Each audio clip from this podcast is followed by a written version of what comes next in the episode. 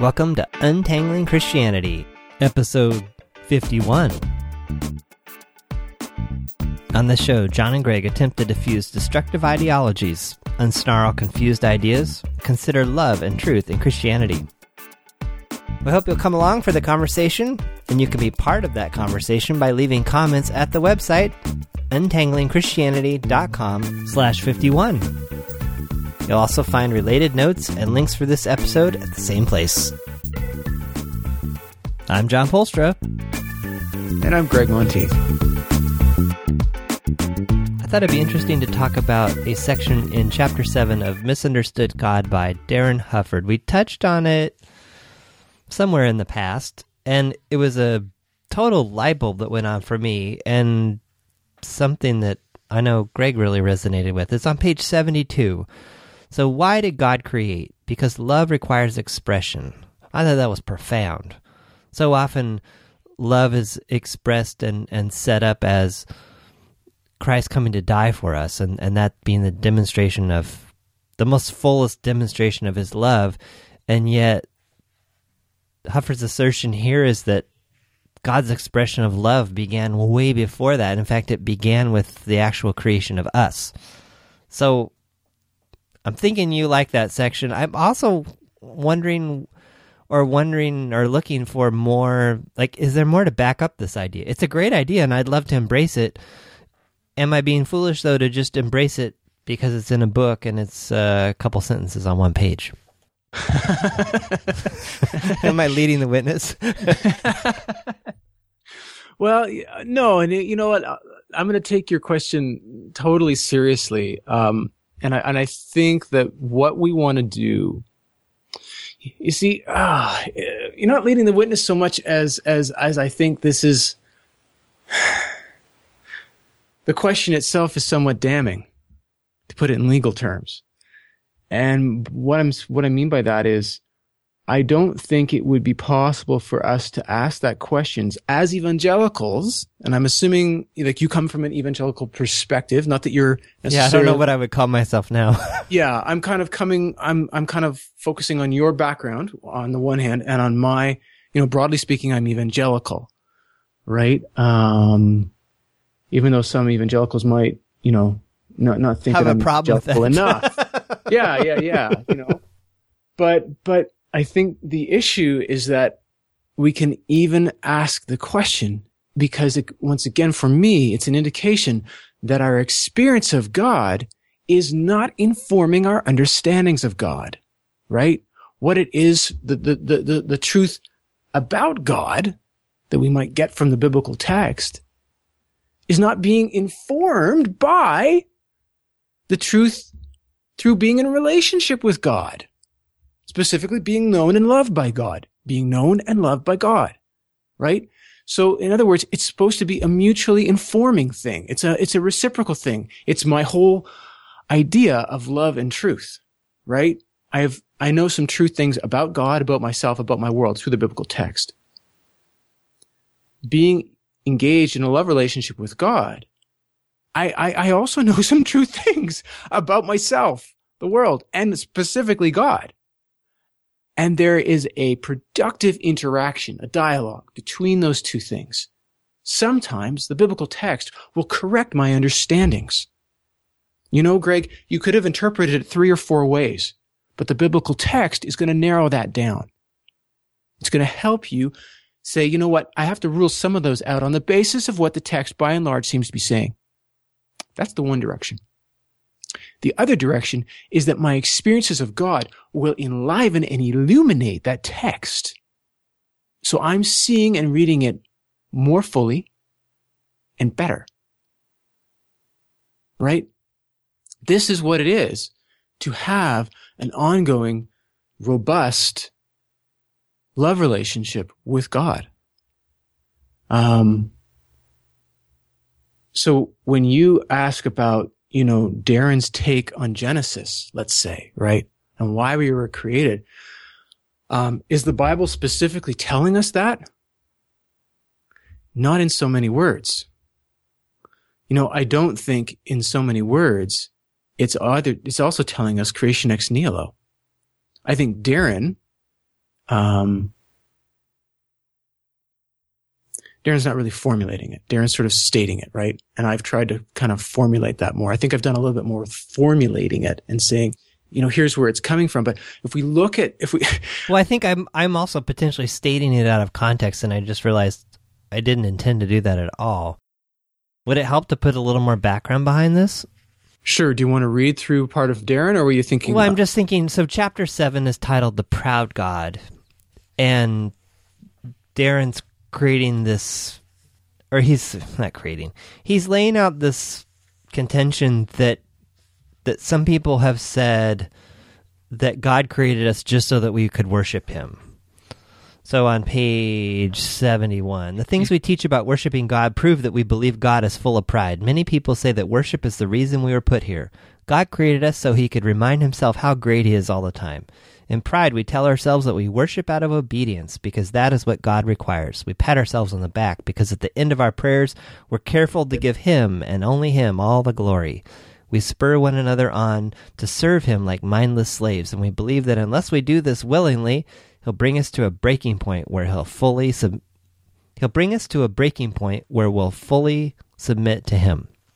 And then the next page later, he's saying, No, God is not so proud, and then talking about why he believes, why God creates, because love requires expression. So that's the backdrop to where I started us. Okay. And I would agree halfway, half, uh, 60, 70% of what he says about his whole thing about worship. I don't, to say that God created, that well, I don't know. Maybe some people believe that. That just sounds bizarre. If yeah, God created all these little people to just sit around and worship Him. If we make our own decisions and have free will and all that other stuff. Um, but the whole thing about worshiping God out of an act of obedience, I've definitely heard that more times than I can count. Yeah. Now I'm taking this in about five different directions, trying to give as fair a presentation as I can of this chapter. Okay. Take it away. All right, let me let me. seeing as you you brought us back a step or two, I want to bring us oh, no. one two steps further back to page sixty nine, which is where the chapter begins. I want to highlight a major issue, the major issue I have with the book, in order that it can be on the table, understood, and we can kind of move it aside, right? And then focus on this great stuff. Uh, and I think I just need to to do that because uh, you know some people listening to what you've said about worship may be may already say, okay, well, I mean, no, this is I don't agree with that. So when you say you're sixty percent or seventy percent on, what I'm saying is, for people for whom that number is lower because of some of this content, I would say, hey, you know what? We can put that content aside and let me do that with you now, so that we can focus on the good stuff and you can hear the good stuff. That's my goal here. So he begins and he's talking about watching a Charles Bronson movie. And then he writes on page 70, 69. Perhaps there's a little Charles Bronson in every man. It's a mindset that says, I don't need to be touched in my heart. In fact, I won't allow anyone to have a glimpse of my heart. At the core of this mentality is pride. And he goes on to talk about it's, it's pride and it's not like someone who shut down their heart because of pain or insecurity. Um, you know, first of all, in terms of people, actually, that's exactly what I find. That typically it's not about uh, pride so much, or it's pride covering over pain and insecurity. So part of what I'm looking at here is I think Darin has not formulated these things as, um, he's not been att- as much as attentive to them as he should be.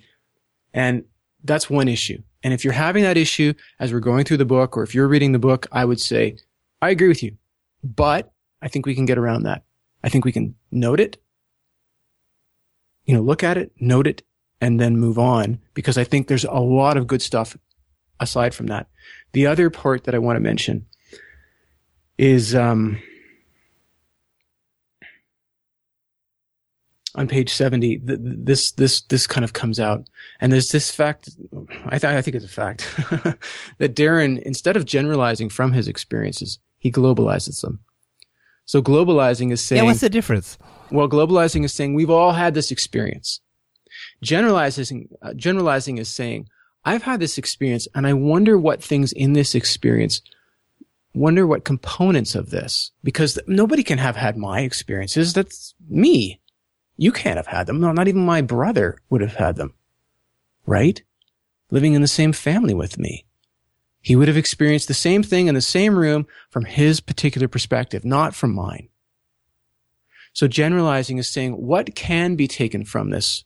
What aspects of this are general? What can I sort of take out of this very specific situation? And here's, um, here's, I think, where, where it becomes problematic for me. I'll just, I'll just read this. This is the middle of page 70. So he's talked about Charles Bronson. He's talked about a lot of men. There's, a little you know, uh, perhaps there's a little Charles Bronson in every man, and I, I question that. I don't, I don't really think so.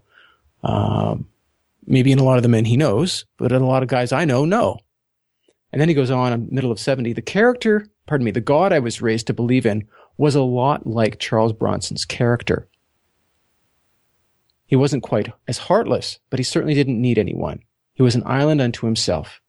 It was either God's way or the highway. And, and I think that this is what I want to say. I want to just state it, put it down, uh, explain it, and then leave it. And that is that I, I think that some of the teachings and some of the Christianity that uh, uh, Darin Hufford has been presented with through his lifetime, and particularly when he was younger, were awful. And I, I really, I, re- I, regret that. In some ways, I, I, so I can empathize. In some ways, um, they re- they are very clear reflections of what I had. So I, I'm right there with you. And in other ways, no, I've never heard any of that stuff. And so for me, what happens when he globalizes?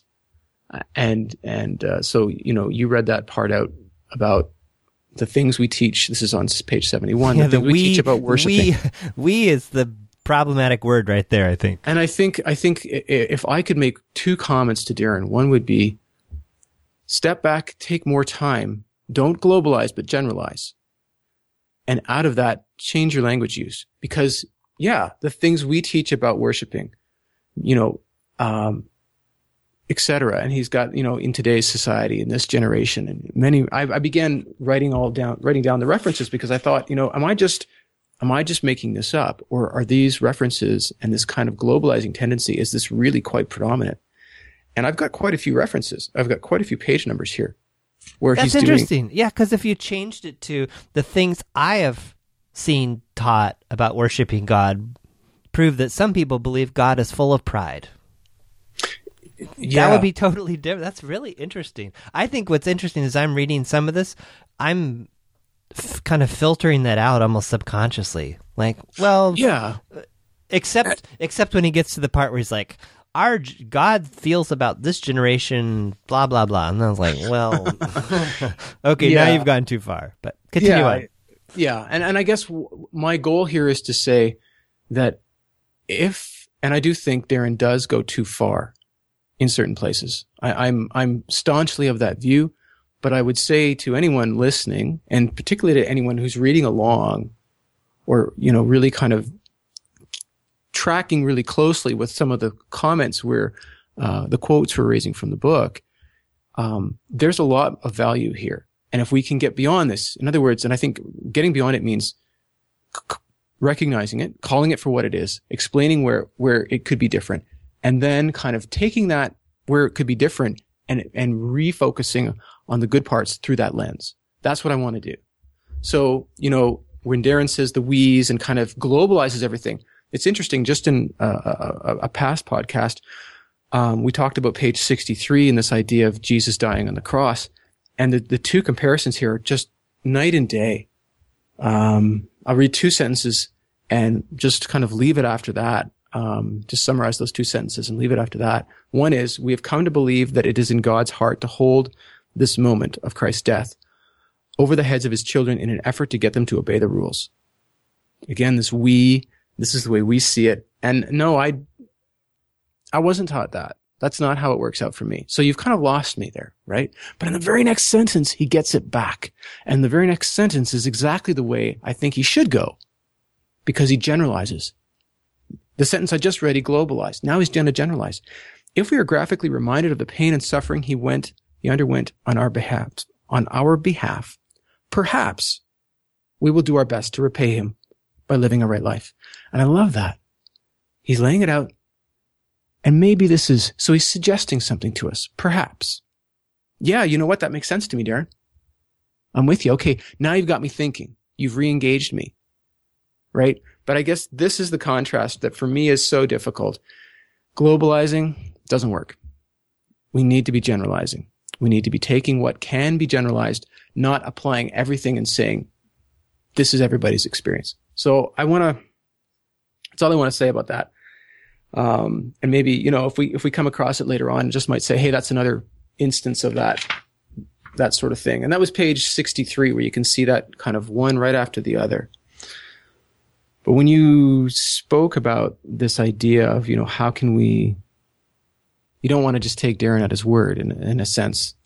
Um, you know, in the middle of page 72, maybe two thirds down. Why did God create us? Because love requires expression. I just thought that was, that's fantastic. That's fantastic. And I guess I would have to say, and, and, you know, this is so indicative of the whole evangelical mindset that I'm arguing for this. I'm, I'm, I'm, I'm like, I'm, I'm thinking in the back of my head, how can I make this sound more convincing? And you know what? I shouldn't have to think like that.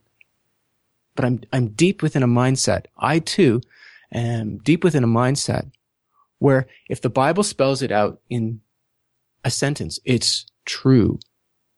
But if I have to not only take the sense of the Bible, but my sense of my experience with God in order to come up with this, well, then it's sketchy. It's not sketchy. Why do I think what Darin's written here is wonderful? Because it, it's a very poetically true statement of what I have come to experience through being in a love relationship with God. And through being in that love relationship with God, the impact of that on me as I go back to the biblical text and I read it with the eyes of one who is, feels deeply loved by God and who loves God deeply is that I am able to see love is all through this whole thing. It's from Genesis to Revelation. And I'm able to see, you know, I don't the, the, the stories and particularly the characterization of God. You know, God is love. Um, the outworking of that is that the why of creation, well, if the how is ex nihilo, out of nothing, the why is ex amore, out of love. And why, I, you know, why does love create? Because love requires expression. You know, when you are deeply in love with somebody, when something, you know, and, and sometimes we have to be reminded of it, you know? We have something, I don't know, your spouse goes away and comes back and you've, you've missed her or your child goes away for the first time to a camp and you've missed him, you know, and, and the first thing you want to do is throw your arms around that person. You want to, you want to express, it's, it's, it's this, this desire that's kind of welling up is welling up out of you. And there's this, uh, there's this tremendous passage. I think it's in Jeremiah where he's talking about, um, you know what? And I can, I can do this. Oh yeah. Jeremiah 20 verse 9. You know what? I'm not big on proof texting, but I, I'm just, I'm actually getting this from my thesis. And Jeremiah writes, if I say I will not mention him, God, in other words, I will not mention God or speak any more of God's name. Then within me there is something like a fire burning, shut in my bones. I am weary of holding it in and I cannot. That's not duty. Duty isn't like a fire. That's desire. That's love. And it's such a beautiful characterization. And that's my experience. You know, that's why I get, I get lit up when we do these podcasts. You know, I get lit up when we engage with um, people who are, um, who engage with us, who email us, who write on the blog. And, um, I, I think if we're looking for it to be formulated in the Bible, what we're doing is we're confining everything to the Bible. We're kind of going back to the whole formulation that Wayne Jacobsen brought out in his Jesus lens seminar about, uh, you know, the Word of God versus Jesus as Logos. The Bible is incomplete. There's nothing wrong with it, but it's incomplete. And of course it's incomplete. It's incomplete. And it, and the, the problem That's scandalous. Is, oh, oh, you know what's scandalous? Scandalous is people thinking that it shouldn't be incomplete because this is, because the reality of that for me is, well, talk to me about your relationship with God. If the Bible's complete, what does your relationship with God look like? I mean, if that's not more than or in addition to, right? The Bible is one thing. Your relationship with God is another thing. It's like one plus one equals two.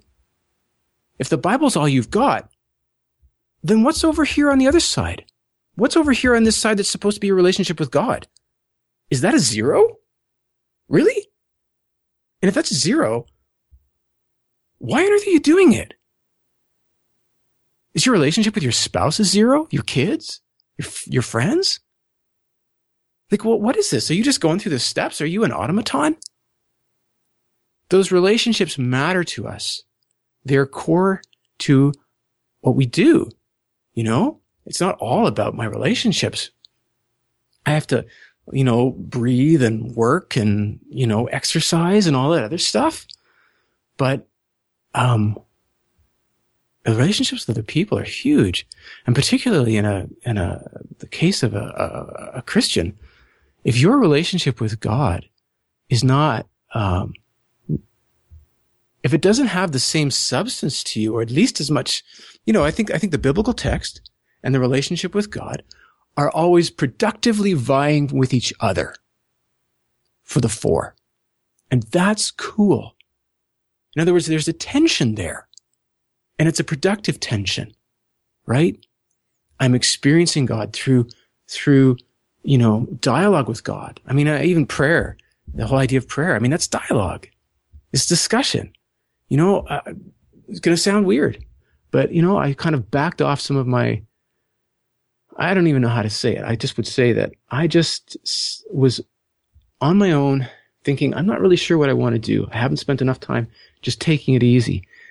And I began to just chat with God about things that are going on and to express some of my my hesitations, my my you know fears, my um, curiosity, but also my my gratitude, my thankfulness, and my just just feeling like you know I see so much in some of these things. I see so much potential, and it was just this sort of. I don't know how else to describe it. It was just like this fantastic meeting. It was like this space just kind of everything else got pushed to the side. And it was just like, I couldn't have found a more perfect way to pass my evening. And I didn't expect that. And I didn't want to stop. And I think that's part of what that relationship is like. It will vie for prominence in terms of, you know, your experiences of God through prayer, through hearing things about other people. In other words, testimonies of other people. And on the other hand, there is not just an obligation, but an enrichment. There's an obligation to go back to the text, right? When I see God in a certain way, when I experience God in a certain way, I want to kind of, there has to be this interplay, this productive interplay between how I experience God and what the text is telling me about God. So would you say, so, because what I've heard you say so far about this section in Misunderstood God is that you think that Darin's statement is true because of your experience. But I haven't had the same experiences that you have. Are you also saying experiences plus everything else you see in scripture and other places? Yeah. Okay. Yeah, yeah, yeah. Okay. Yeah, I was absolutely. only hearing you say, "Well, no, this is true because it, it's happened in my experience." Well, no, I mean, in other words, in other words, this the specifics of why did God create us? Because love requires expression. Um, you know, yeah, I can work backwards from the fact that I I am I am in this this constantly lovely quandary. Why is God responding to me like this? Why, why has, why have these things happened to me? And, and, and, you know, the, the, the, the, the quandary isn't uh, isn't so much a real quandary. Is is is I'm in a place of having this sort of answer that's ongoingly insufficient because God loves me. It's not enough. It's not enough just to say that. I think it's true, but it's not true in the sort of, you know, like you make um, the cashier makes a mistake when you're going through uh, at the till and you you figure it out. Well, you walk away and you're fine. You know the money's even. You're even even Steven with the cashier, and that's that's fine. You go on to whatever else you're doing. It's this ongoing thing of being in a place of feeling gifted, of feeling fantastic, of feeling like this is so like the possibilities are just huge, you know, and I'm in there working out those possibilities and working with those possibilities. But I guess but the part I was emphasizing there, if I was emphasizing my experience, it was because typically the only way for us to answer questions as evangelicals is to go back to the Bible. And if we can't see it formulated or summarized in a very t- fairly terse way, we question it. I think that's a big problem. Okay, I'm following you now. In other words, uh, uh, on a more canonical level, when I think of the canon as a whole, absolutely. Is that there? Yes, it is. Are there other ways of seeing it? Yes, they are. How do I choose between those other ways and this way? Because my experience of God informs me. It almost makes certain ways of reading, and I, again, they're all possible intellectually. It almost highlights them. That's, that, that would be how I would say it. It highlights them and says, you know what? This this goes together. So the whole thing goes together. Not only different parts of the text go together, but the text and the experience go together. They kind of compound to form this really rich um, reality that is not not without tension. There certainly is tension. There may be contradiction, right? And ongoingly, I'm going to be in a place where there's contradiction. But you know what? My my findings again and again are that the tension is productive the tension is always productive in A, moving me back to my relationship with God, B, keeping me focused on the text, C, allowing allowing me to remember to look back to the past and say, I have experienced God's goodness. Is that going to change? No. No, I don't think so. And allowing me then to go forward into the future through my present with hope in the faith that the God that I've experienced, have understood, have read about, is not changing. It's not suddenly going to do an about face. And that the possibilities for goodness are not going to be foreclosed upon. I may not resolve the tensions, and often I don't resolve them as quickly as I want to. You know, rarely does that happen but they're ultimately productive for reinvigorating the relationship, you know, and that's not always pleasant. Productive does not have to equal pleasant, but, um, I don't know, does that, does that help any? Yeah, no, it definitely, it definitely clarifies what I heard you saying earlier. Okay. I mean, I, I, can I put the question to you? Sure, you always do. well, I'm have I always said no? Have I ever said no? no, you haven't. okay, well, what did you think about his use of vulnerability in chapter seven? How did that strike you? I have to confess, I don't remember seeing that. Oh, oh well, let, let me let me throw some stuff at you. Okay. Okay, so bottom of page seventy-two he being God, put himself on the line and became vulnerable in order to have relationship with us. Page 74. He's talking about vulnerability with his wife when he's, he's watching this tearjerker movie. And then he's talking about, um, God literally, on page 75, he literally stripped himself of all glory to expose the most vulnerable parts of himself to humanity. And all because this was simply what was required to achieve an authentic relationship.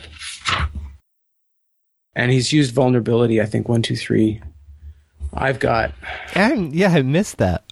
Six times he's used vulnerability. And I guess I was thinking about Brene Brown, vulnerability. Totally. No, I would totally agree that vulnerability is key to relationship and becoming more authentically ourselves. Mm, I love that. And the idea, though, that God makes himself vulnerable to have relationship with us, my mind immediately discounts. Because I say, well, he's God, you know. How high are the stakes for him, really? I mean, he's God, so he can take whatever pain is going to come his way from being vulnerable. So is that really being vulnerable? What do you mean by he can take it? Well, he's God. I mean, how bad could it really hurt? do you see I'm going there?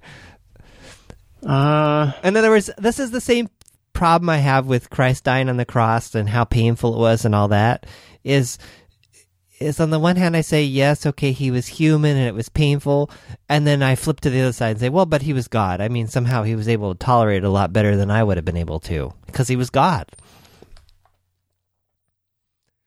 okay. So yeah, I mean, God's But- being vulnerable, but I mean, when I am vulnerable, it hurts. It hurts me a lot more and, and exposes me a lot more than it would expose God. I mean, can God really be disappointed and sad and depressed because he made himself vulnerable before John and and John didn't accept it or know what to do with it? Ah, well, I guess I would wonder about depressed. I don't know. Maybe I'm being dramatic now. Okay. No, no, no. I, I think it's good, but I think there are, in other words, I'm hearing you sense, say that there are limits, that God is, is able to limit the impact because God is God. And I guess on the I'm one, not saying I'm not saying that I think that's a logical conclusion.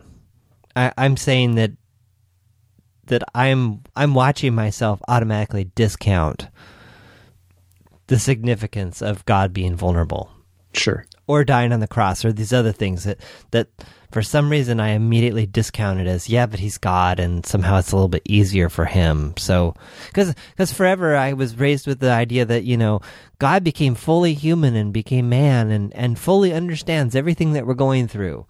And isn't that wonderful that we can relate to Jesus in that way because he was a human just like us. And I've never that's never done anything for me. It's never done a thing for me. It- it's always been presented as this profound thing for other people that, that really is meaningful to them. It is not meaningful to me at all because I always jump to this place of, yes, but he Hmm. was God. Of course, that that it it's not.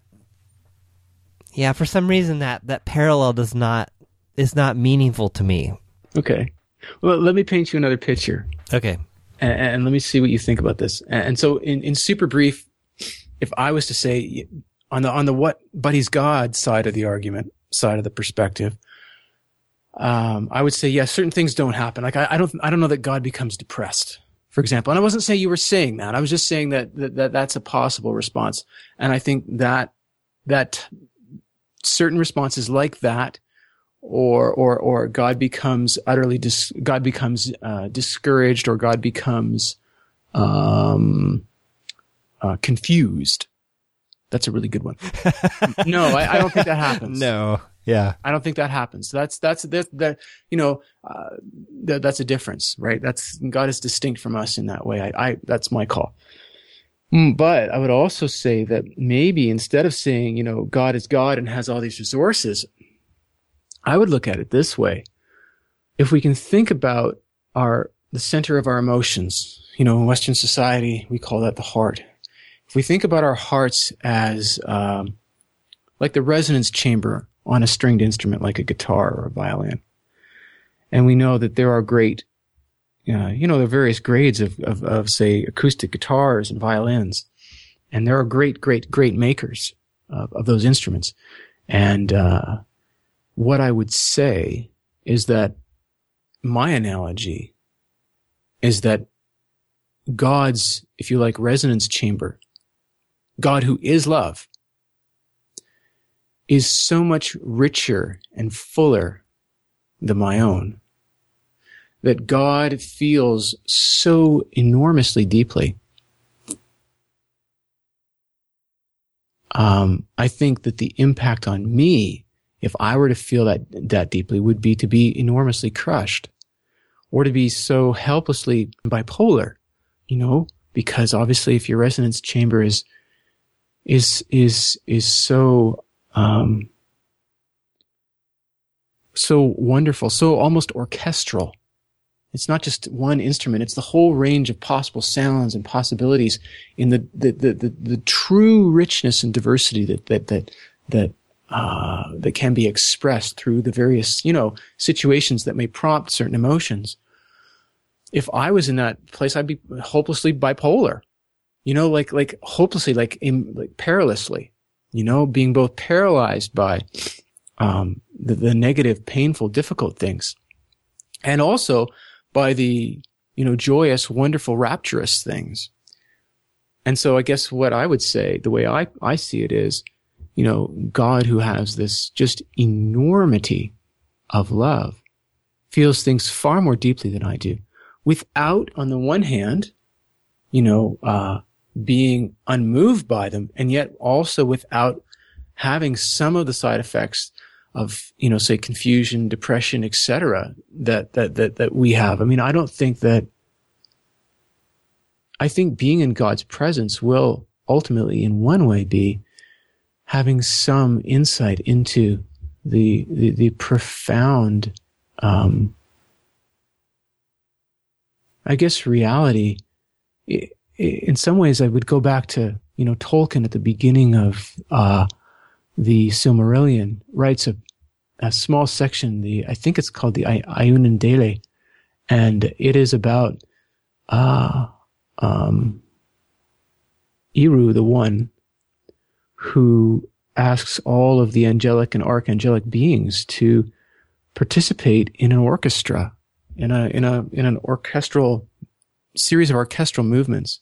And through these beings, I guess, singing or creating this music, you know, putting forth this music that, that Eru has created for them.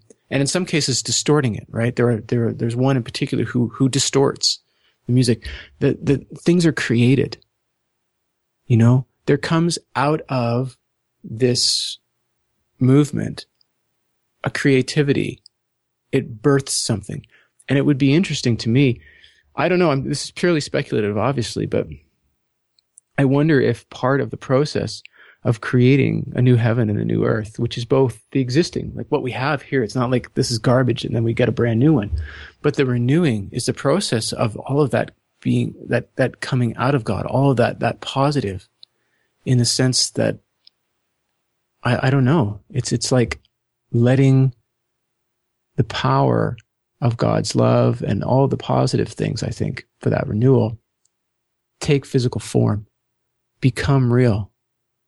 It's like singing trees and water. And, you know, it sounds a little bit like C.S. Lewis, I guess, too, singing that into being.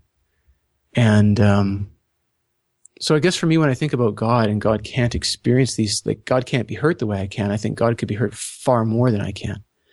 And yet God doesn't crumble. God doesn't say, oh, I'm going to throw it all in. And, but of course, we've got these examples in the Old Testament where God says, you know, um, I will just, you know, I'm, I'm going to wipe you guys out. I, I, I can't tolerate this. This is, this is terrible. And, you know, you've got that, that, that part where Moses says, you know, surely the, the creator of all the world will, will not, will, will do right. You know, and he, he sort of calls God. And then the, the, the, with Abraham and, and, and, uh, the cities of Sodom and Gomorrah and, you know, and Abraham's doing this kind of bartering with God. How many righteous will you need? You know, and Abraham pushes God. You know, and I, I, I think these are kind of, on the one hand, accurate. And I'm sure that, you know, God is, has these moments and maybe has many of them. Maybe they're all the time when God is saying, you know, this is too much. This is ridiculous. And yet there's this, you know, not a fight within God, I don't think, but there is a multiplicity of possibilities that are all both informed by truth and informed by love. And that, um, with, in those particular two incidents, with Moses and Abraham, there's this collaboration. There's a collaboration for goodness and possibility. And I think that it's just like Darin, just like Darin on page, um, 76. And I love this too says, when I visit different places, people comp, and we can, we can finish after this, maybe if, if that's, if that's good for you. When I f- visit different places, people compliment me because they want to edify me and feed my spirit. I appreciate it with all my heart. But when I return home and my wife tells me the same things, I'm penetrated clear to my soul. It hits me harder and empowers me more because she knows me. And this is the, this is the, the part then. There's a huge difference between someone telling me things out of distant respect and someone telling me they love what they know about me. And it's this sort of deep, deep relationship with God that I think we see in those cases with Moses and Abraham. Surely the Lord of all the universe will not, will, will do right, which is saying, I love this about you. I am, I am deeply indebted to this about you. I believe this about you. And I so believe that, that I'm going to push you on this. I'm going to, I'm going to risk, which with what in those times in ancient Near East would have been just, I mean, those, that's, it's blasphemy. It's impossible. You know, and here are these two people pushing, theoretically pushing God. But really, I think, I think it's much closer to what Darin's saying here. They know God. God knows them. They've fallen in love with God. God loves them. And there's this, um, there's this tension that goes on. And God's still God. God doesn't cease to be God because God, you know, Abraham barters God down, right? He cuts down the number of people. He just keeps going, right? And, um, God isn't uh, a crappy barterer, a lousy negotiator. And God's doesn't, you know, didn't kind of like step out of character, so to speak. God's still God. But it's through the, the explanation for that is it's through a love relationship where Abraham knows this about God deeply in his skin. And he loves this. And, and out of that, he is, um, he's moving with God towards a goal that God would ultimately have. You know, as well as, you know, God's, the reality and validity of God being utterly frustrated and utterly over the top with these people.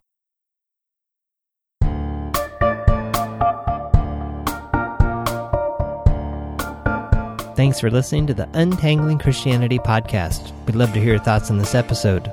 So leave a comment on the website at untanglingchristianity.com slash 51. If you'd like to be notified by email when new episodes are released or other news, subscribe to our mailing list, also available in the right sidebar of the website. We welcome your questions, comments, or suggested future discussion topics by email. Send those to feedback at untanglingchristianity.com. Music on this podcast is made possible by Kevin MacLeod over at Incompetech.com and is licensed under a Creative Commons license.